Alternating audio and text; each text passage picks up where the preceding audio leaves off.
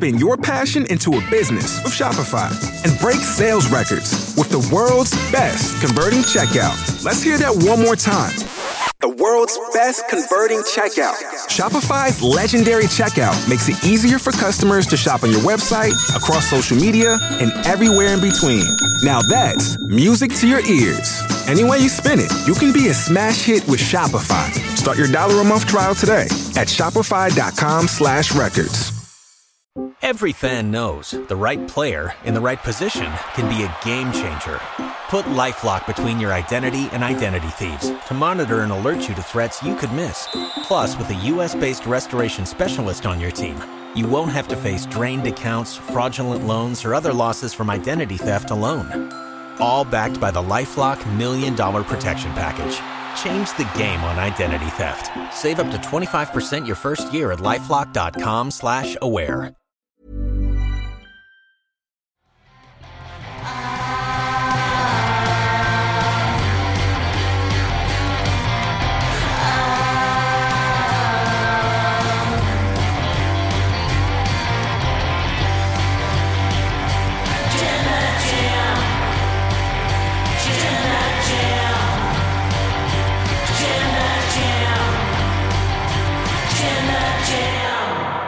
The Bloodline is once again the lead story of SmackDown, but this time I think we finally hit the wall because this just don't make no sense. The wall, brother. It's the wall, brother. I'm Tempest, your host of the SmackDown podcast here on the WrestleTalk podcast channel. Today I am not joined by the lovely and wonderful Sat. Instead, I'm joined by the lovely and wonderful, yes, he's paid me to say this, Oli Davis. I miss Sat, I miss Sat. and I'm not even on the shows with him. He's wonderful. Mm-hmm. I I mean, it feels like he's he's here about as much as he isn't, which means that I get to have Yeah. a, a rotating cast of hosts. I feel like I've had every person in the WrestleTalk office here helping me do the SmackDown podcast over the last few months, which is very nice because I mean, you and I don't get to do podcasts as often as I well, would we like. get the odd uh, AEW show, don't we? Every once in a while, Yeah. but we just talk re- about Ring of Honor from 2010. it's funny. I get to talk about Ring of Honor from 2010 when you're on the show. I get to talk about TNA when Luke's on the show. But today we have to talk about SmackDown. As much as I would have liked to talk about Rampage this week because Was it good? it was really good. Yeah? And all of my favorite indie stars were on the show this week. Because, like, Br- Brian Keith faced Hangman Uh-huh. Page. I love Brian Keith. He's awesome. Uh, Gringo Loco was in a tag match against El Vi- oh, Vic- Vikingo. Unbelievable. Like, really fun stuff. Enough that made me go, like, I really want to sit down and properly watch Rampage. But that's not what this show is. Mm-hmm. This show is to talk about the bloodline because that's all this show was, and it made for kind of a nothing really happening episode of SmackDown. So we'll get right into it because this was the bulk of the show. We opened with the return of John Felix Anthony Cena Jr. Wabadu. He Of comes course, out. which CM Punk is building a feud with. Yes. Sorry, it, it's been like it's been two minutes and I haven't said CM Punk yet. So I just he did John Cena spots at All In. Yeah. So I think that's yeah he's going to WWE confirmed. See, I was thinking to myself watching the show. I don't know why. My mind just trailed off and was thinking about other things. Where if Sign of a good show. Yeah, if AEW wanted to be the the real WCW of of this generation and whatnot, they would have poached John Cena when they launched as their new Hulk Hogan. Yeah. you know he would have fit perfectly. Same kind of age range and everything Hogan would have been at the time, but mm-hmm. you know Cena Cena was never leaving WWE. But it was just a thought I had. Instead, he returns to WWE. And he comes out. This is the first time we've seen him since Money in the Bank. And he comes and he says a bunch of thank yous to the WWE fans. He thanks them for letting him be back, be on the show for the next two months. Thanks him, thanks them for letting him be able to go to India to wrestle for the first time ever. Really pushing that superstar spectacle show hard. So he is wrestling in India. I, don't- as far as I know, I thought it was like a vague announcement. John Cena will be there. I think he's But he wrestling. said wrestling, yeah, yeah. yeah. I think he's wrestling on the show, and he then announced he's going to be the host of Payback for whatever that means. Anytime WWE stars host a pay per view, I'm just like, yeah, you want to be on the show, but they've got nothing for you on the show. Whether it's the New Day at WrestleMania, Alexa Bliss at WrestleMania, Mm-hmm. uh, The Miz at that one SummerSlam. Doesn't matter what it is. A host of a show, even The Rock at WrestleMania was largely, you know, inconsequential outside of Until interfere and it- as- until, And until then he he set up the interfered in next the main year's event. WrestleMania. Yeah, but otherwise, like his promo to start that show was nothing, absolute nothing. So maybe John Cena will break that trend. Well, do, do you want to hear my pitch for that now? Please. There is a uh, r- report from Worked Wrestling that John Cena will face Cody Rhodes during this couple of month run he's having while the actor strikes on. That was something they kind of alluded to back in March when mm-hmm. they passed each other on Raw. I think Cena is gets involved in the Grayson Waller Cody Rhodes payback mm-hmm. segment. Otherwise, why on earth have we got a Grayson Waller Cody Rhodes segment on a pay per view? I have no idea. I've seen a lot of people comparing that segment to the Chris Jericho and Randy Orton highlight reel from Hmm. Battleground 2016, which is where they started hyping up the Orton and Brock Lesnar match Yeah, and yeah. everything. It was the first time Orton had been on TV, I think. Worked out well. Yeah. That segment had the benefit of Chris Jericho and Randy Orton working with Jimmy Jacobs, who was their favorite writer at the time, who was able to put together some really fun stuff for that show. An actual really good highlight reel. This does not have that, and Grayson Waller effects tend not to be terribly interesting hmm. and more or less just set up someone coming out to interfere, set up whatever they're going to end up doing. If that's John Cena and Cody Rhodes leading to maybe a match at I don't even know Fastlane, Yeah, probably. the, the the the the next Saudi show, of perhaps. yeah. What I don't know if John Cena would do the Saudi show. He he tended to He called pulled it, out didn't of, he? Yeah. pulled out of one of them at some point. Maybe it's a Survivor Series match. Who knows? But I would very much like to see that match. It's like Cody Rhodes is kind of the de facto biggest babyface Uh-huh. star in the company, so any sort of interaction with those two, as long as Cody comes out on top in the end, I think that just boosts his stock even more. Means you could have, in the space of a couple of months, Brock Lesnar endorsing Cody and Cena. Mm-hmm. Yeah, I think definitely both guys are going to hit their finishers on Grayson Waller. Waller. Waller. Voila. That's why he's there. Very much so. But John Cena in this segment gets interrupted by Jimmy Uso, who's got Mm. new music. Yeah, well, is this. I guess it's his singles music. I guess so. Yeah. Maybe it's always been there. He's just never had a singles He's never match. had a singles match before. He comes out and he says, John, you're goaded, but I'm the best now. This is my ring. And he says that John, you and Roman are exactly the same. All you do is take, you never give, which is funny because this was immediately after John Cena was doing his promo talking about hmm. giving back. John Cena cuts him off. He makes a comment about, yeah, his fashion sense is is interesting. And he cuts Jimmy off and says, I've wanted to say this for three years. The wrong Uso quit. Everyone goes, oh. And then Jimmy Well, goes what to what do you think of that line, by the way? Because he only quit about a month ago. Yeah. See, I think that I don't know, it doesn't make sense in Yes. the context of how he's saying it, but you could say like, "Oh, well, Jey Uso lost that I quit match 3 years ago to Oh. Roman and forced everyone to start the the bloodline stuff." I, I that's the only thing that's the only straw I was able to grasp at because otherwise I was thinking the exact same thing where it's like oh you only quit like a month ago John It's a nice line, sure but it doesn't make any sense. no. And I mean, he has been known to make comments like that.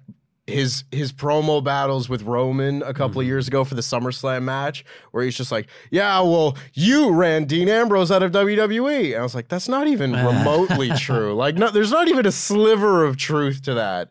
So he, you know, it's a good line regardless. And Jimmy Uso throws a super kick. John Cena catches it, and he hits the AA to take the segment home. I would say the start of Jimmy Uso looking rubbish. Yeah, I didn't know. I didn't write it in my notes hmm. for my review at the time because I was like, let me see how the rest of this show plays out. But then it didn't really make the rest of the show that much better. Yeah, like yeah. it didn't justify it by the end because this did very much feel like the same thing you got at Money in the Bank where John Cena comes out to do his return. He does a speech, and then he gets interrupted by a geek heel who's able to, you know, go back and forth with him a little bit, but then eat the, the AA at the end. That's totally fine when it's Grayson Waller. Yeah. But when Jimmy Uso is meant to be the focus of SmackDown currently, I don't think that helps him very much. It's that kind of WWE. I've seen it so many times with how they book heels, Mm-hmm. and it's oh, they're actually rubbish, and they they'll get heat because they are rubbish, but they talk a big game saying they're the best thing on SmackDown. Yeah. when really, I got did Jimmy Uso get any single bit of sort of badass offense in here? He got laid out by Cena, spoiler. He got laid out by AJ Styles Yep. for a, a fight. So both times he started those fights, and then the baby faces destroy him, which Yep. is terrible for a wrestler. Um, and then the last one, it was a sneak attack at the end. Yeah. Very not great. It's not strong booking. No. And we were talking about this in the office, and all of this we we will get more into. But the bloodline, when Roman's not around, feels very mid card. Yeah, yeah, yeah. And that's always sort of been the case. But even still, you at one point had Sami Zayn there, which elevated the story mm-hmm. massively with his performance. He was, you know, the heart of the story for a long, long time. But then even after Sami left, you know, things took a step back and everybody was like, "Ah, I don't know, how about this? The the shows without Roman on them don't really feel that important. But at the very least, you had Jey Uso, who many people have said is the main character of this story. Now he's not even around. Yeah. So now you've got Jimmy Uso and Solo Sikoa, who are easily the two least interesting members of this menagerie. Love them, Yeah, but yeah, great supporting acts in this thing. But now they're being tasked with carrying SmackDown when no one else is around.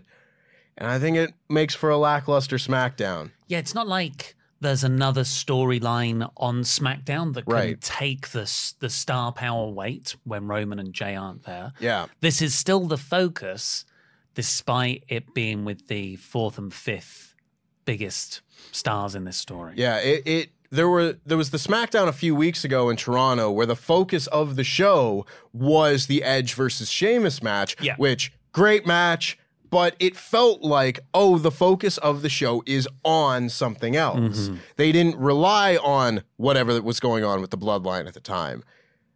That doesn't happen often enough Yeah. because that was a one off episode where it was one match that was built to, one match that was paid off. Everyone goes home happy. Great, great stuff. Otherwise, like, there's not enough there when it comes to Rey Mysterio and Austin Theory mm-hmm. because that's just not really a main event program right now. There's nothing else really cooking on SmackDown because half the titles aren't there. the women's stuff is really jumbled at the moment. Bianca's in and then she's out, and now appears that she's gone for a while. Mm.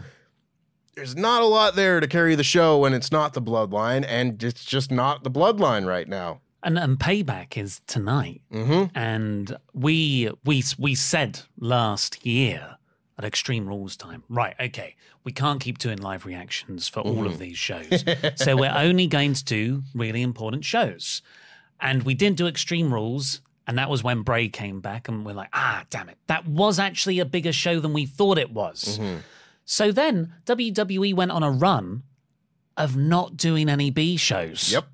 you know, e- Elimination Chamber, Backlash, Money in the Bank, although that's a bit bigger.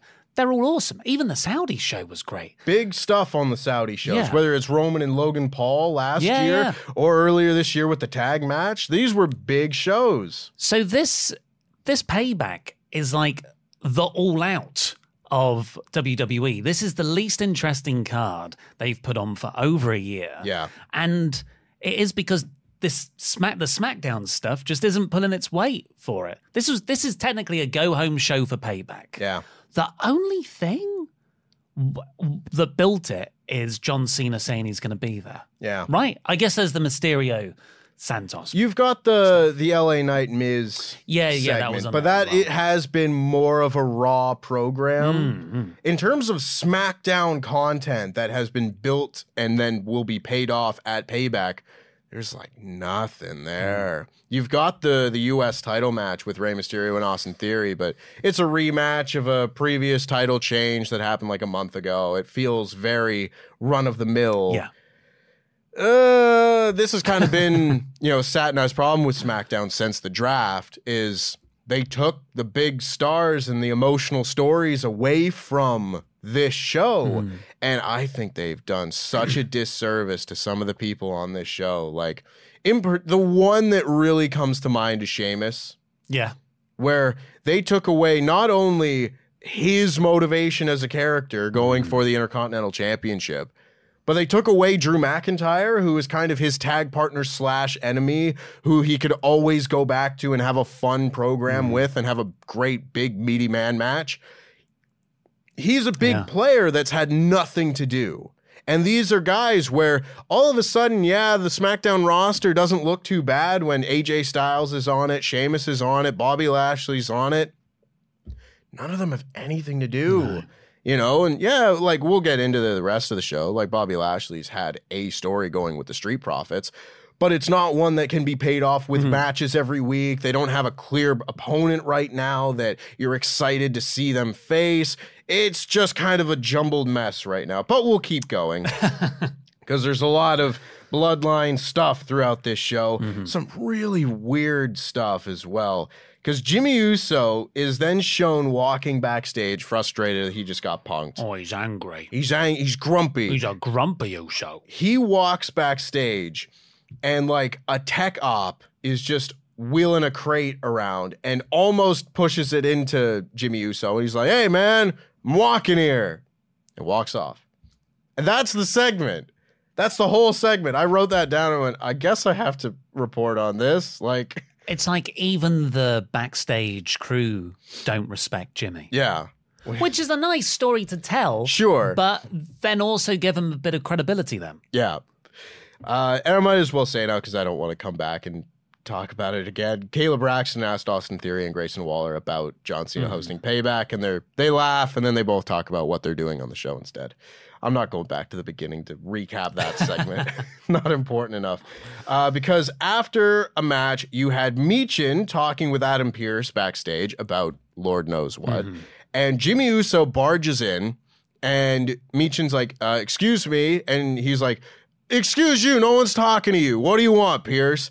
And he's like, This is exactly what I want to talk to you about. Stop being so rude to everyone. You're rude to one of the crew backstage. He's, you know, part of the, the lifeblood here of WWE. They're the ones that keep this ship going. You're in here, you're rude to, to her. I was having a conversation.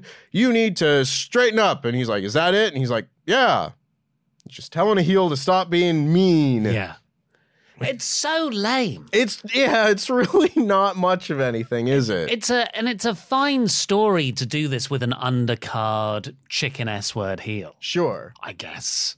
Do You know, it with Baron Corbin or something. yeah, yeah, you that's know? yeah. Baron Corbin could like freak out. That, that you could get some. It could be quite fun. Yeah. but that is a very undercard story. Yeah. and WWE are trying to present it and the character like this is the next Roman Reigns, and oh god, it's just every the crew hand Pearce just dismissing Jimmy, Jimmy being like yeah, and walking off, Yeah. and then And then immediately after this, we had in between entrances. Stop that. I thought we'd fix that problem. Michin is then shown talking to the rest of the OC about how rude Jimmy was, and AJ Styles walks in, asks what happened. She's like, Oh, Jimmy just came in and, you know, yelled in my face when I was talking to Pearce, whatever. And he's like, All right, I'll go deal with this. He walks off. You have some stuff happen. We'll get back to it. Then we had a backstage segment where AJ walks up to Jimmy Uso, confronts him, and he's like, Oh, what are you going to do about it? And AJ shoves him and he drops. yeah, And like total nothing character for Jimmy Uso. Just guy walks up to him. He's like, All right, what? He gets one shot and he drops. And then Solo comes out of nowhere and jumps AJ. AJ falls down. Solo's like, Yeah, we're not finished with you, Jimmy. Jimmy gets up and says, You, Roman, Paul, none of y'all can tell me when I'm in, when I'm out. And he leaves. He's got his bag with him. It looks like he's left the building. I think uh, the the line from Solo was along the lines of, You're out of the bloodline when we say you're Yeah. out of the bloodline. Yeah. Which which says to me that Roman, Solo, and Paul are like, you're still in. Mm-hmm. You're still in with us. Mm-hmm. Sure. sure. But Jimmy is is trying to go his own way or whatever it is. Mm-hmm. I don't know. I don't know. We don't know. Because this all leads to AJ Styles goes back and he talks to the rest of the OC and says that no, no, no they say like, "Hey man, don't get involved in this bloodline stuff" because they know they're not winning any matches.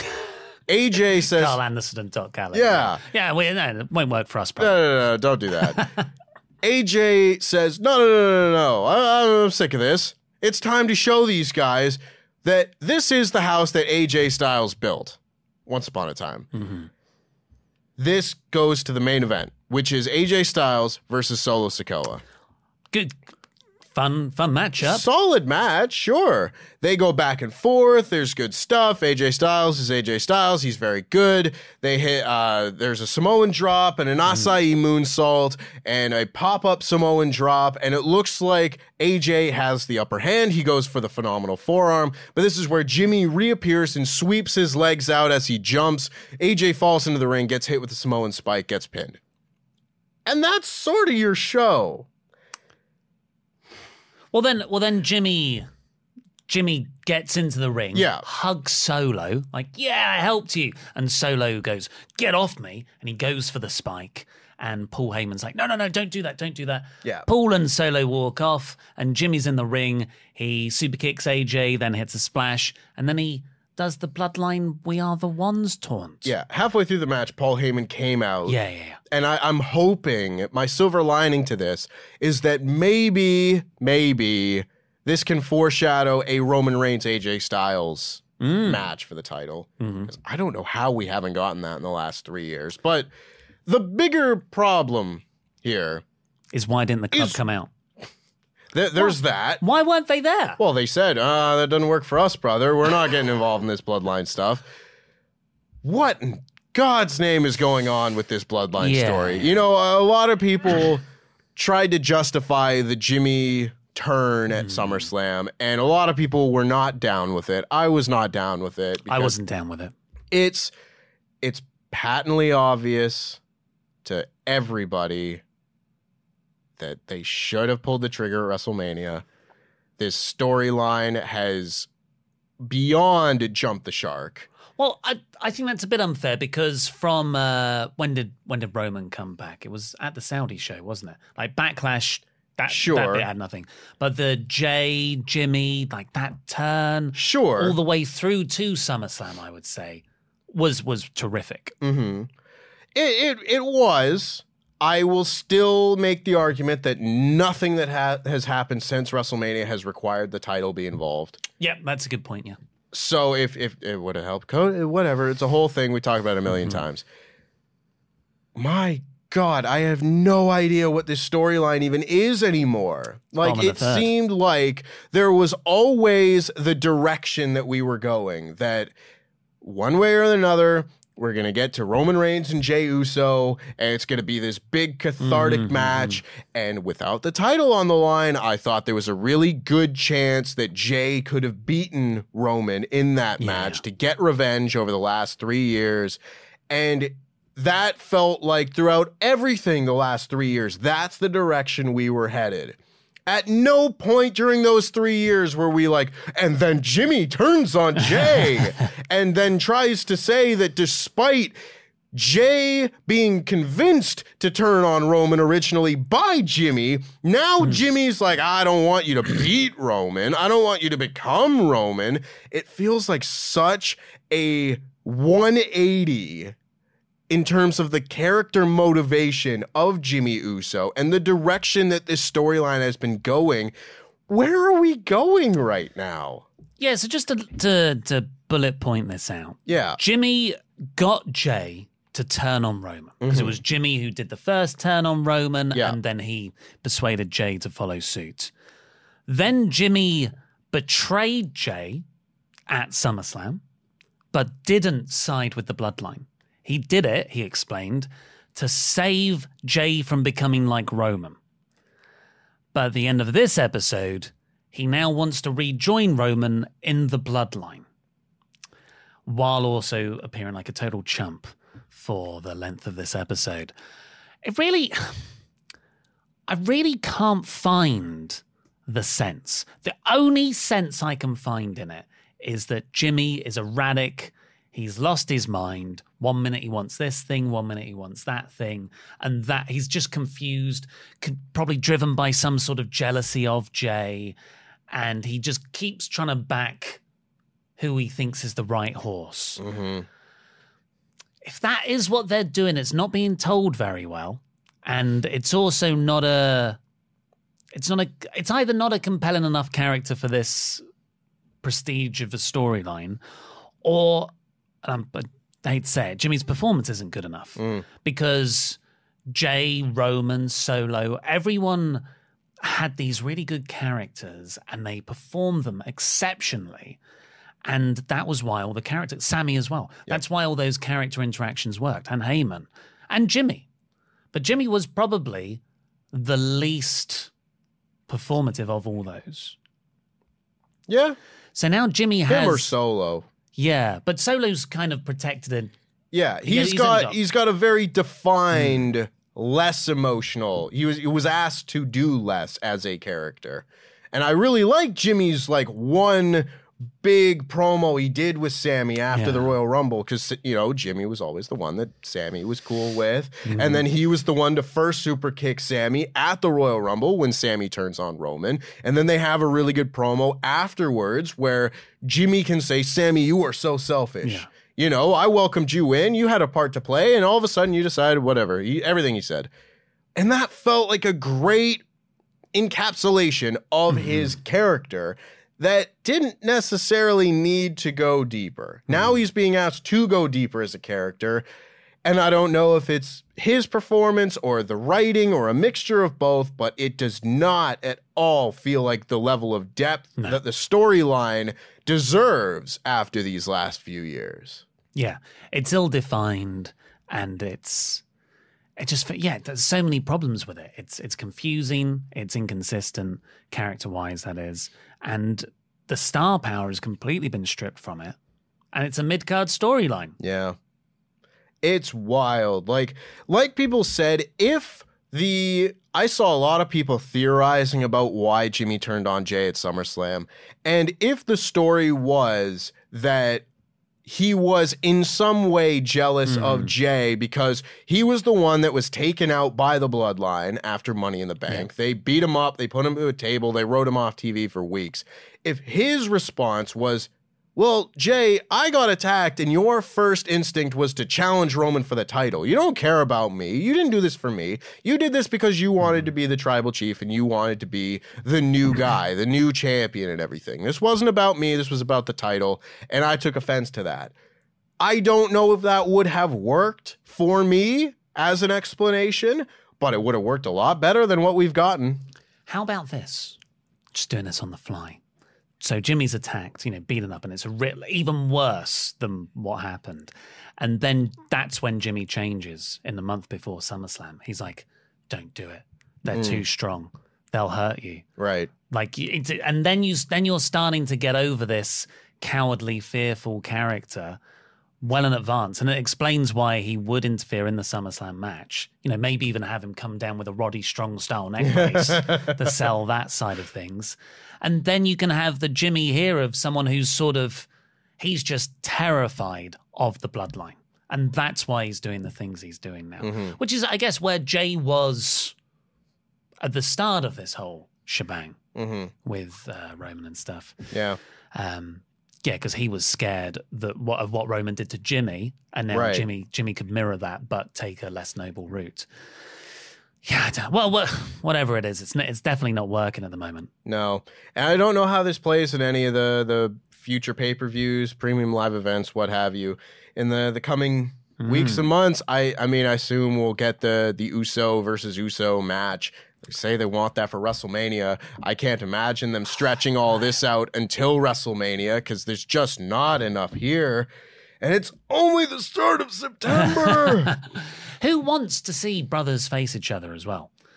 Uh, I know. don't know. They've done it well. Like WWE has done it well once. Which one?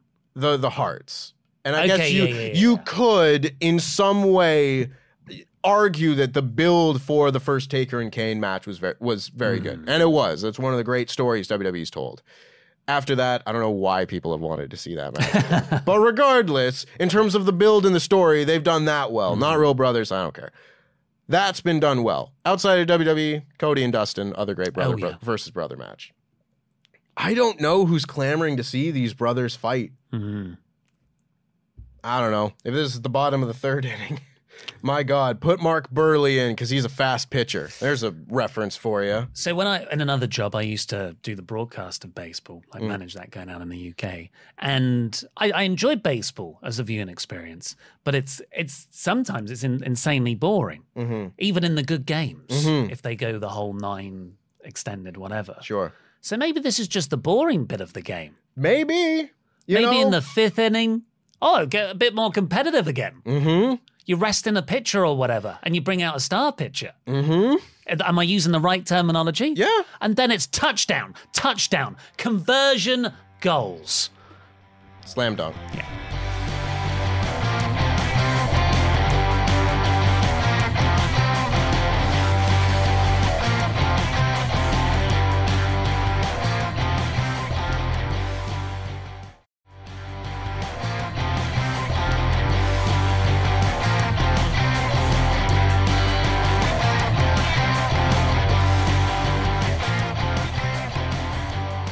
get into the rest of the show here because there were some other matches that didn't involve the bloodline here. Not many of them, but there, was some stuff.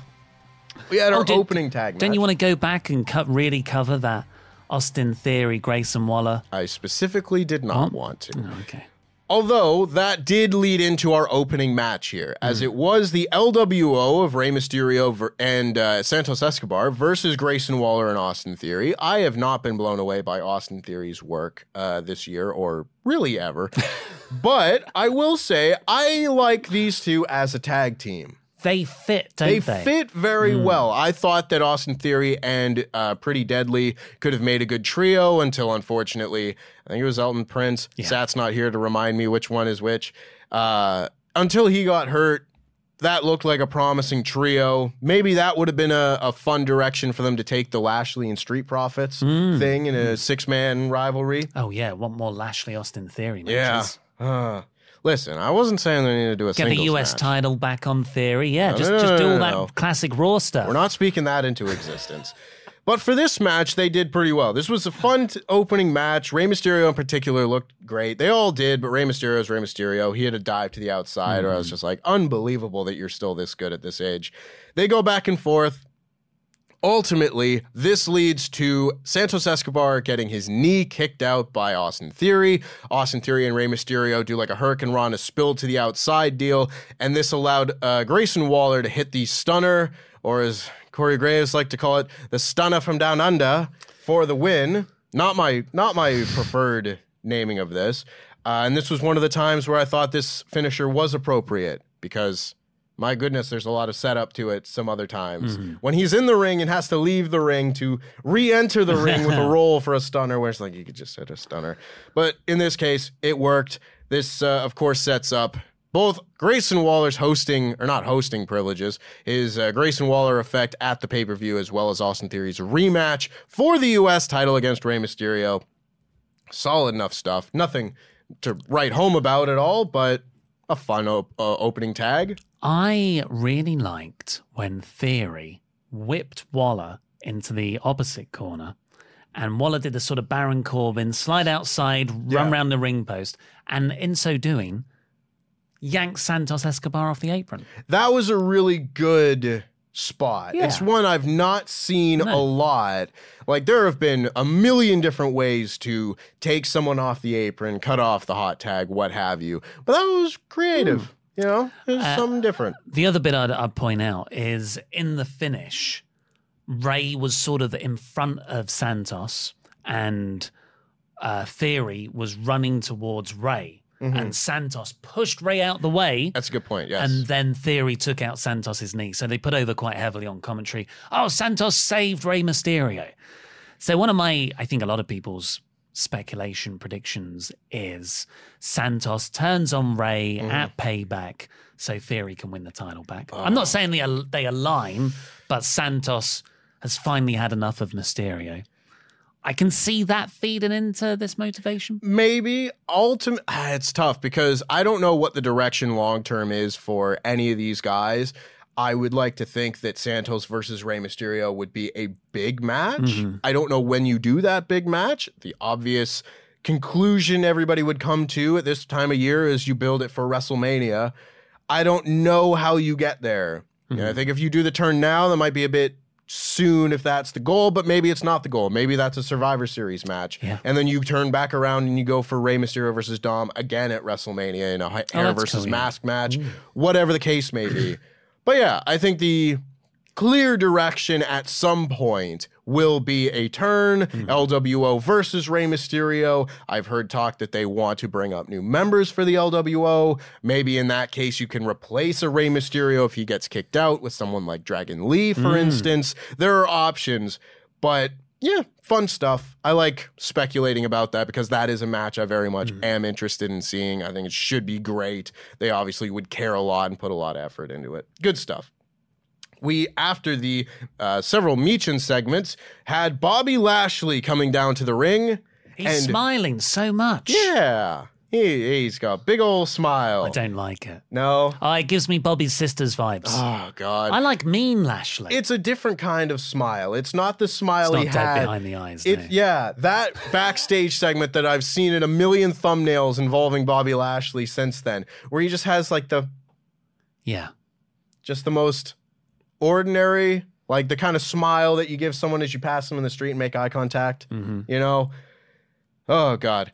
Anyway, he comes out to explain the partnership between himself and the Street Profits. And he says, very simple real recognize real. He's great. The Street Profits are great. Why not be great together? He welcomes the Street Profits out, who still don't have a new theme. We've kind of been waiting to see maybe they get a rejig theme. It doesn't seem like they're turning heel. They've had a bit more of an edge to them the last few weeks, but they definitely are the same people. They It's- seem aligned the same way. It's strange, isn't it? Because you used to, if if a wrestler put on a suit all of a sudden, Yeah. very definitive heel turn. I mean, that was even if it wasn't a heel turn, like a real stark Yeah, gimmick yeah. change, whether it was Miz, Jericho, ah. Swagger when he won the title, Yeah. Kevin Owens. Kevin Owens, the new face of America.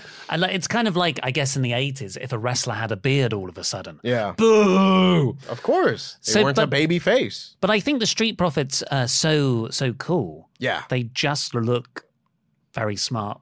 Yeah. And They're Lashley's very there. distinguished. that that the, this presentation like they look cool but they're all being very chummy friends so when you say they've got a bit of an edge i actually disagree Mm-hmm. Well, I maybe not on very- this show, but yeah. when they were attacking the Brawling Brutes and people Sure. in weeks past, it was more of a, well, they wouldn't do that beforehand. I, I know the hurt business really when when you go back and revisit it is like three months Yeah. and not that great at all but th- that's what- i think they live in people's minds so much because the concept is cool and Mm-hmm. the concept is here's a bunch of people in suits going about business and they look serious They're cool. Yeah. They had good wrestlers in it. They were led by MVP, who was a good talker. So you had the manager, the top star, and Mm-hmm. a tag team who weren't given a chance at the time, but managed to win the titles while they were in the hurt business. There was a lot to like about it, and it's why people have been clamoring for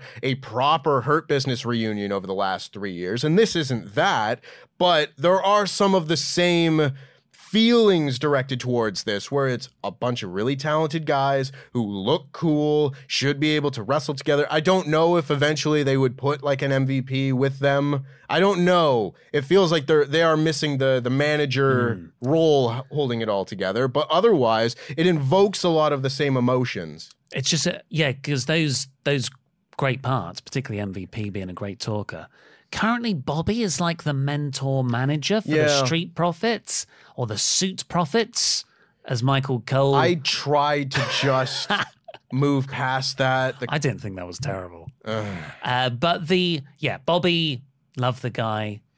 I but I don't like it when he smiles weirdly. and he's not a good talker most of the time, um, particularly when he's got to do it in a, oh, I'm happy, like, oh, such a happy thing. He's great at being threatening.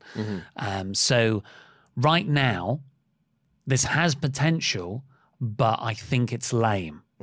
They look cool, but right now it's lame. They need to find a more serious edge. Hopefully, that will come with the Kevin Owens Sami Zayn feud, Yep. which was sort of set up after this, Oh my goodness. Like, or the Judgment Day feud.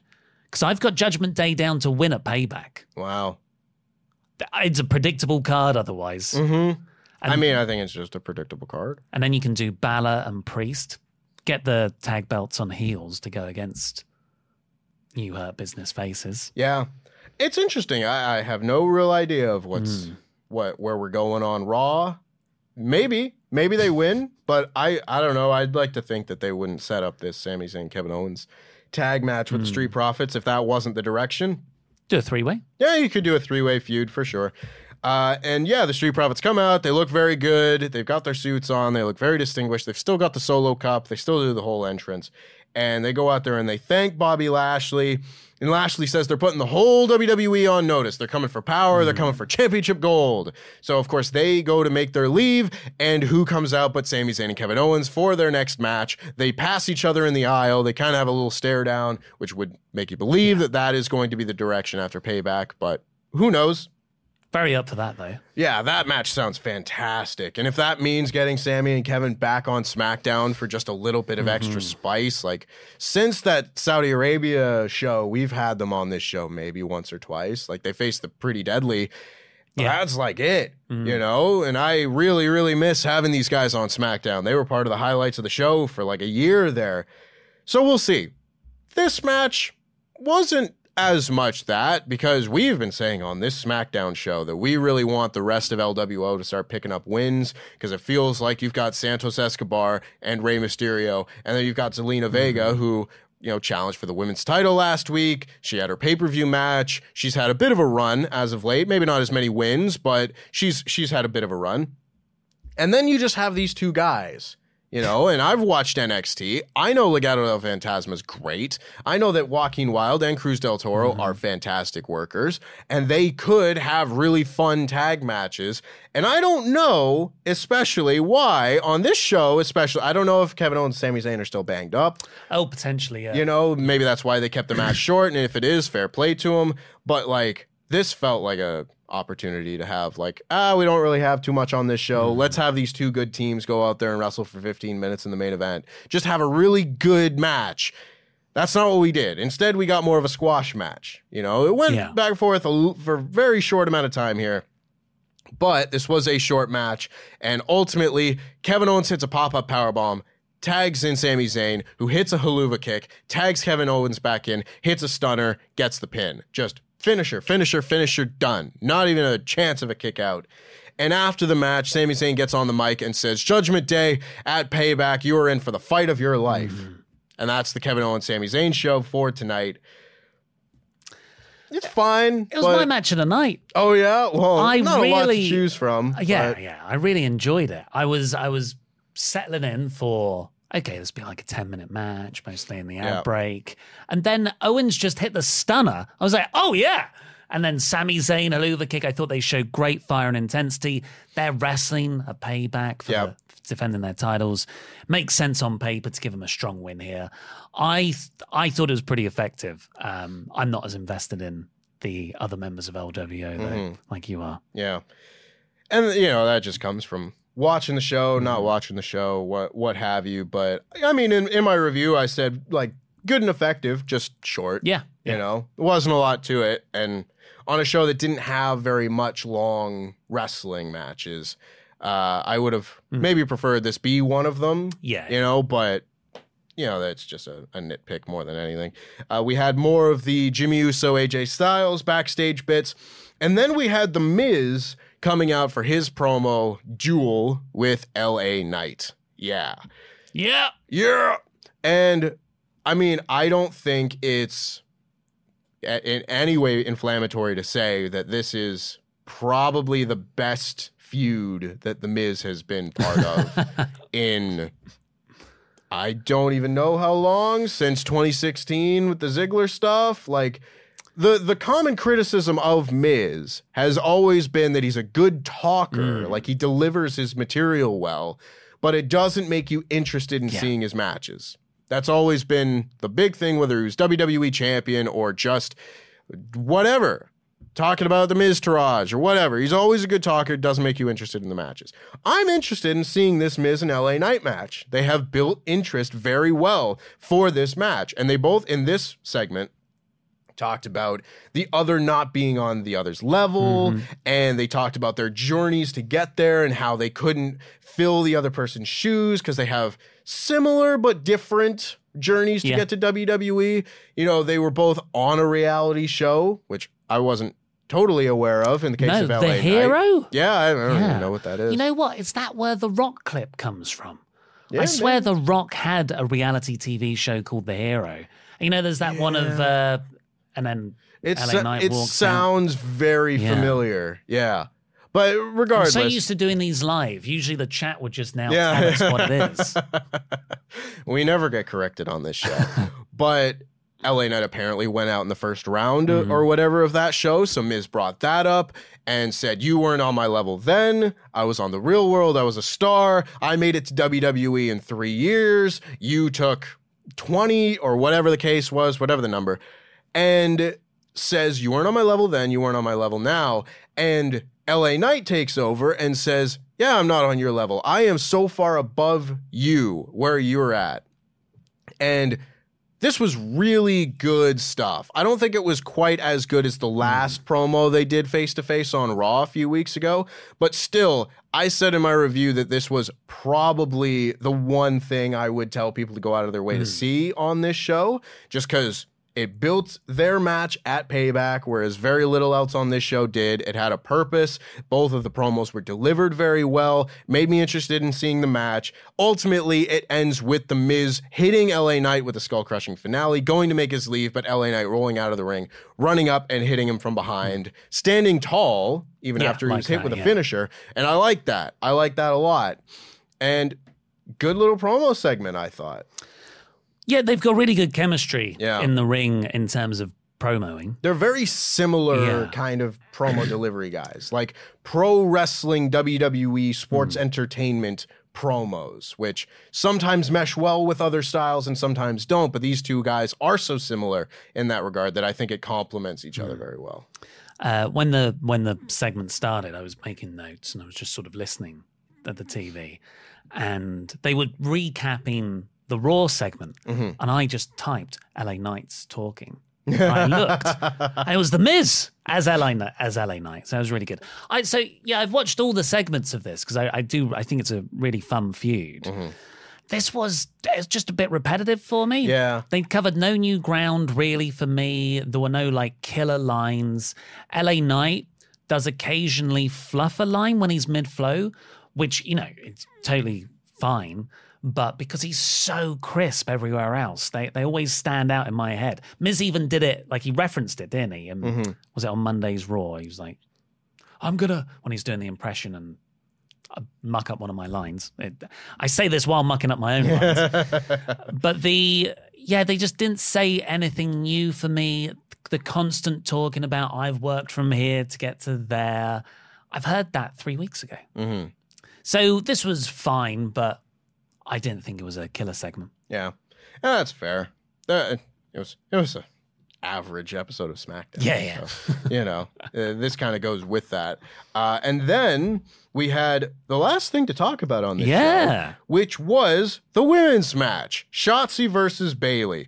And we have been talking for the last few weeks on this show about have they just dropped this feud? And we didn't want to take last week's show as an indication of anything because obviously that was a very unique show. And I'm not going to take that show you know, at, at face value mm-hmm. in regards to whether or not it was advancing narratives and such. But there had been like three weeks prior to that where Shotzi and Bayley were not especially mentioned either. So we then got our answer this week because the match was Shotzi versus Bayley. Shotzi came out and she did not have just her shaved head, but she had like punk rock spiked hair. a cool a cool look. I thought. Looked awesome. Yeah. Remember when Suzuki had to shave his own hair off, Oh, and then God, he just I got sure do. scarier. That's what I feel that if you lose your hair, Yeah. you should come back more intimidating. I think that's what Absolutely. Shotzi's managed there. Yeah. So this match was interesting, and I don't mean interesting in a particularly good way, unfortunately, because I had some problems with this match Yeah. for sure. I didn't think it was terribly heated. The crowd wasn't especially into it. It wasn't terribly crisp either, which I don't necessarily expect from a match involving Shotzi. Hmm. But I, I was watching it and I was trying to get into it. The commentary in this match was abysmal. And I feel like I single out like one segment every week Hmm. where I was like, God, Kevin Patrick sucks. and God, Corey Graves sucks. And I don't like Michael hair. Cole. I don't like Michael Cole's work. I know some people do, and fair play to you. But when they're just like bickering with each other and like kind of talking over each other and trying to correct the other, and it just does not work. Like Michael Cole said that uh, Bayley was at a Beyonce. Uh, Yeah. concert, which apparently is an inside joke with him and someone else, but the other two weren't in on it, so they were like, "Who's Beyonce?" Hmm. Well, but and he's like, "Oh, it's, a, it's an inside joke," and I'm like, "Why aren't you talking about the match? yeah, yeah. Just talk about the wrestling. Stop trying to pop each other, dickheads." like, I couldn't get into it, and it just hmm. kept pulling me out of this match that I already wasn't terribly invested hmm. in. Anywho, a fine little deal that was going on at the time in the ring, though. This leads to referee gets distracted by Dakota Kai on one side of the ring, and Bayley goes to the other side of the ring to try and get the women's title belt from Io to use as a weapon on Shotzi. And this then prompts the arrival of Charlotte Flair. Yep, she's tall. She is. She comes down to the ring and she, well, this all causes Io to turn away from Bayley, hmm. which I did think was an interesting little thing where it's Yeah. not even just that she thwarted the interference, but it was that Bayley was like, here, give me the title. And then Io turns away and tries to use the title hmm. somewhere else. So, in some way, could be looked at as costing Bayley the match. Well, it's also a metaphor there. Yeah. That both both people are literally wrestling over the title. Yeah. But not within the confines of a match. So Charlotte comes down and hits what I thought was a poorly timed big boot on Io Sky because the timing was just off in terms of sh- sh- trying to hit Charlotte with the belt and whatever. Not a great run in spot. Old Charlotte would have hit a spear there. Yeah. Well, But she doesn't take not- bumps She doesn't anymore. take bumps. doesn't take any bumps. And this distraction leads to Shotzi hitting Bayley with a Fisherwoman's DDT Mm-hmm. for the win. Again, there wasn't much reaction. I don't know if anybody knew what Shotzi's finish was. For for one, I thought it was a senton off the top Mm. rope, but that maybe that's not like flash hit out of nowhere enough for a finish like this. So she hits her DDT, she wins the match, and that's kind of it. And it kind of made this whole thing feel like really jumbled, like just a lot going on at once. When you add in just like the yammering on commentary as just another thing that I'm thinking of in this match, when there's Dakota Kai's over here distracting the ref, and there's running over here from Charlotte, and there's Io over here with the belt and everything. And all the while, this is supposed to be kind of like the grudge match, mm-hmm. you know, blow off maybe of this feud with Shotzi and Bayley. I just was not into this one. Yeah. I, I thought Shotzi looked cool with Yeah. her hair, but overall it was. And Charlotte endorsed and like raising Shotzi's arm afterwards. Is there a tag match next week? Did I did I make that up in my head? Is it Charlotte and someone versus Io and Bayley? Charlotte and, so- and Shotzi against uh, Maybe. Bayley and Io. It sounds possible. Maybe I didn't, I didn't that up. write it down, but that definitely sounds like a thing that could happen. Yeah. Um, yeah, it was nothing really. Yeah. Uh, where do you go from here with Shotzi? She's got a cool new look, but you know there are limitations in the ring. Charlotte, I'm not into as a babyface. Absolutely not. And yeah, the, the most interesting thing is that Io Bayley interaction. Mm-hmm. Yeah, it's funny because I feel like we've been building this Bayley and Io split since WrestleMania, and we got like what I thought was a huge turning point in that at Money in the Bank with the finish. Io, of course, handcuffing Bayley. uh, unbelievably great finish. One of my favorite ladder match finishes I've ever seen. I thought we were gonna like go somewhere soon after that, and it doesn't appear that that's the case. I've been wondering when we're going to get to an Io versus Asuka match because that mhm. seemed really interesting and enticing. But it doesn't appear that that's the immediate direction either. We were talking on this show last week and the week before about how it would be nice to see some other members of the women's division start to get elevated Yeah, up yeah. into that main event tier because at the moment it's only Bianca, Asuka, Io, and Charlotte, and even still the combinations there are Mhm. not ideal at the moment with Charlotte being a babyface. It's really tough right now, Mm. especially considering over on Raw you have people like Candice LeRae losing in a minute. Mhm. You know, where I'm just like, why can't we get Candice LeRae on this show and have her wrestling Asuka, her wrestling Io? Is that not like the immediate first title match that you would think of when Io is champion? Because they have the thing with NXT. They have amazing matches together in NXT. They seem like a perfect fit for like a great match to have on a pay per view. Go four and a half stars, blow everyone away and she's losing to Rhea Ripley in a minute over there, Yeah. and we've got nothing over here on SmackDown. I, I mean, the SmackDown Women's Division's been kind of a mess for the last year when it was Liv Morgan and Ronda Yeah. Rousey and Ronda and, Sh- and Shotzi and everything. It's been a whole rigmarole. And it just doesn't seem like it's going to get fixed anytime soon. Maybe them elevating Shotzi up a little more with this mm-hmm. win is kind of a step in that direction, but wouldn't have been my choice, is all I'll say. Yeah, you, you don't really want to be stuck in a situation where you're just waiting for the next superstar shakeup Yeah. or, or draft. But that is where SmackDown is right now. Yeah.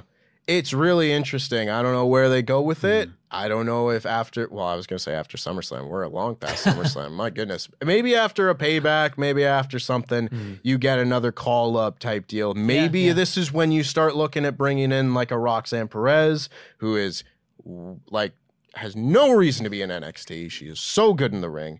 Maybe you bring up some other people who are kind of ready from NXT. I don't know who those people exactly are at the moment because I'm not watching the show, hmm. but I'm trying to come up with solutions for this women's division, and I don't know that there's an easy one. So we will see how that all goes.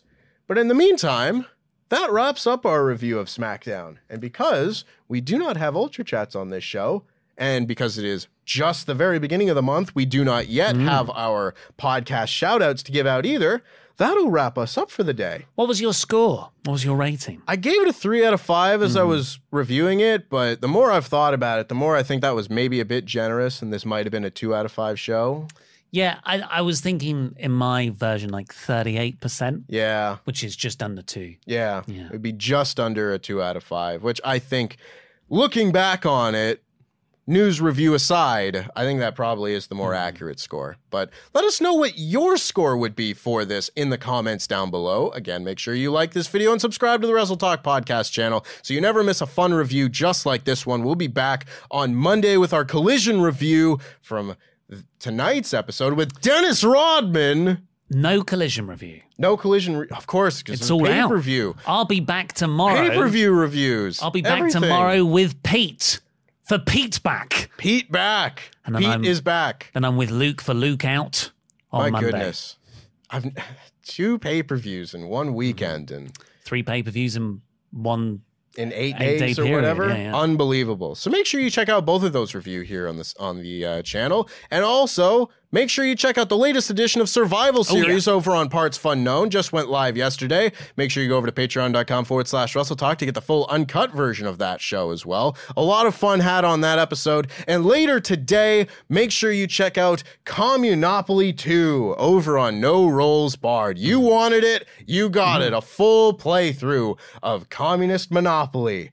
I cannot wait. With four people. Four people. That's what they asked for. That's twice as many as last time. You wanted it. and you got it. So make sure you check all of that out. We'll be back tomorrow with our pay per view review. We will see you then. Until then, I've been Tempest. That's been Oli. Jam that jam.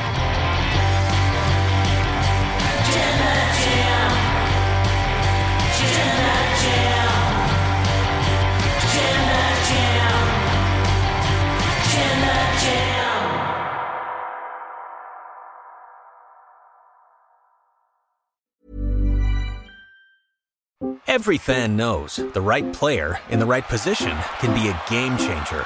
Put LifeLock between your identity and identity thieves to monitor and alert you to threats you could miss.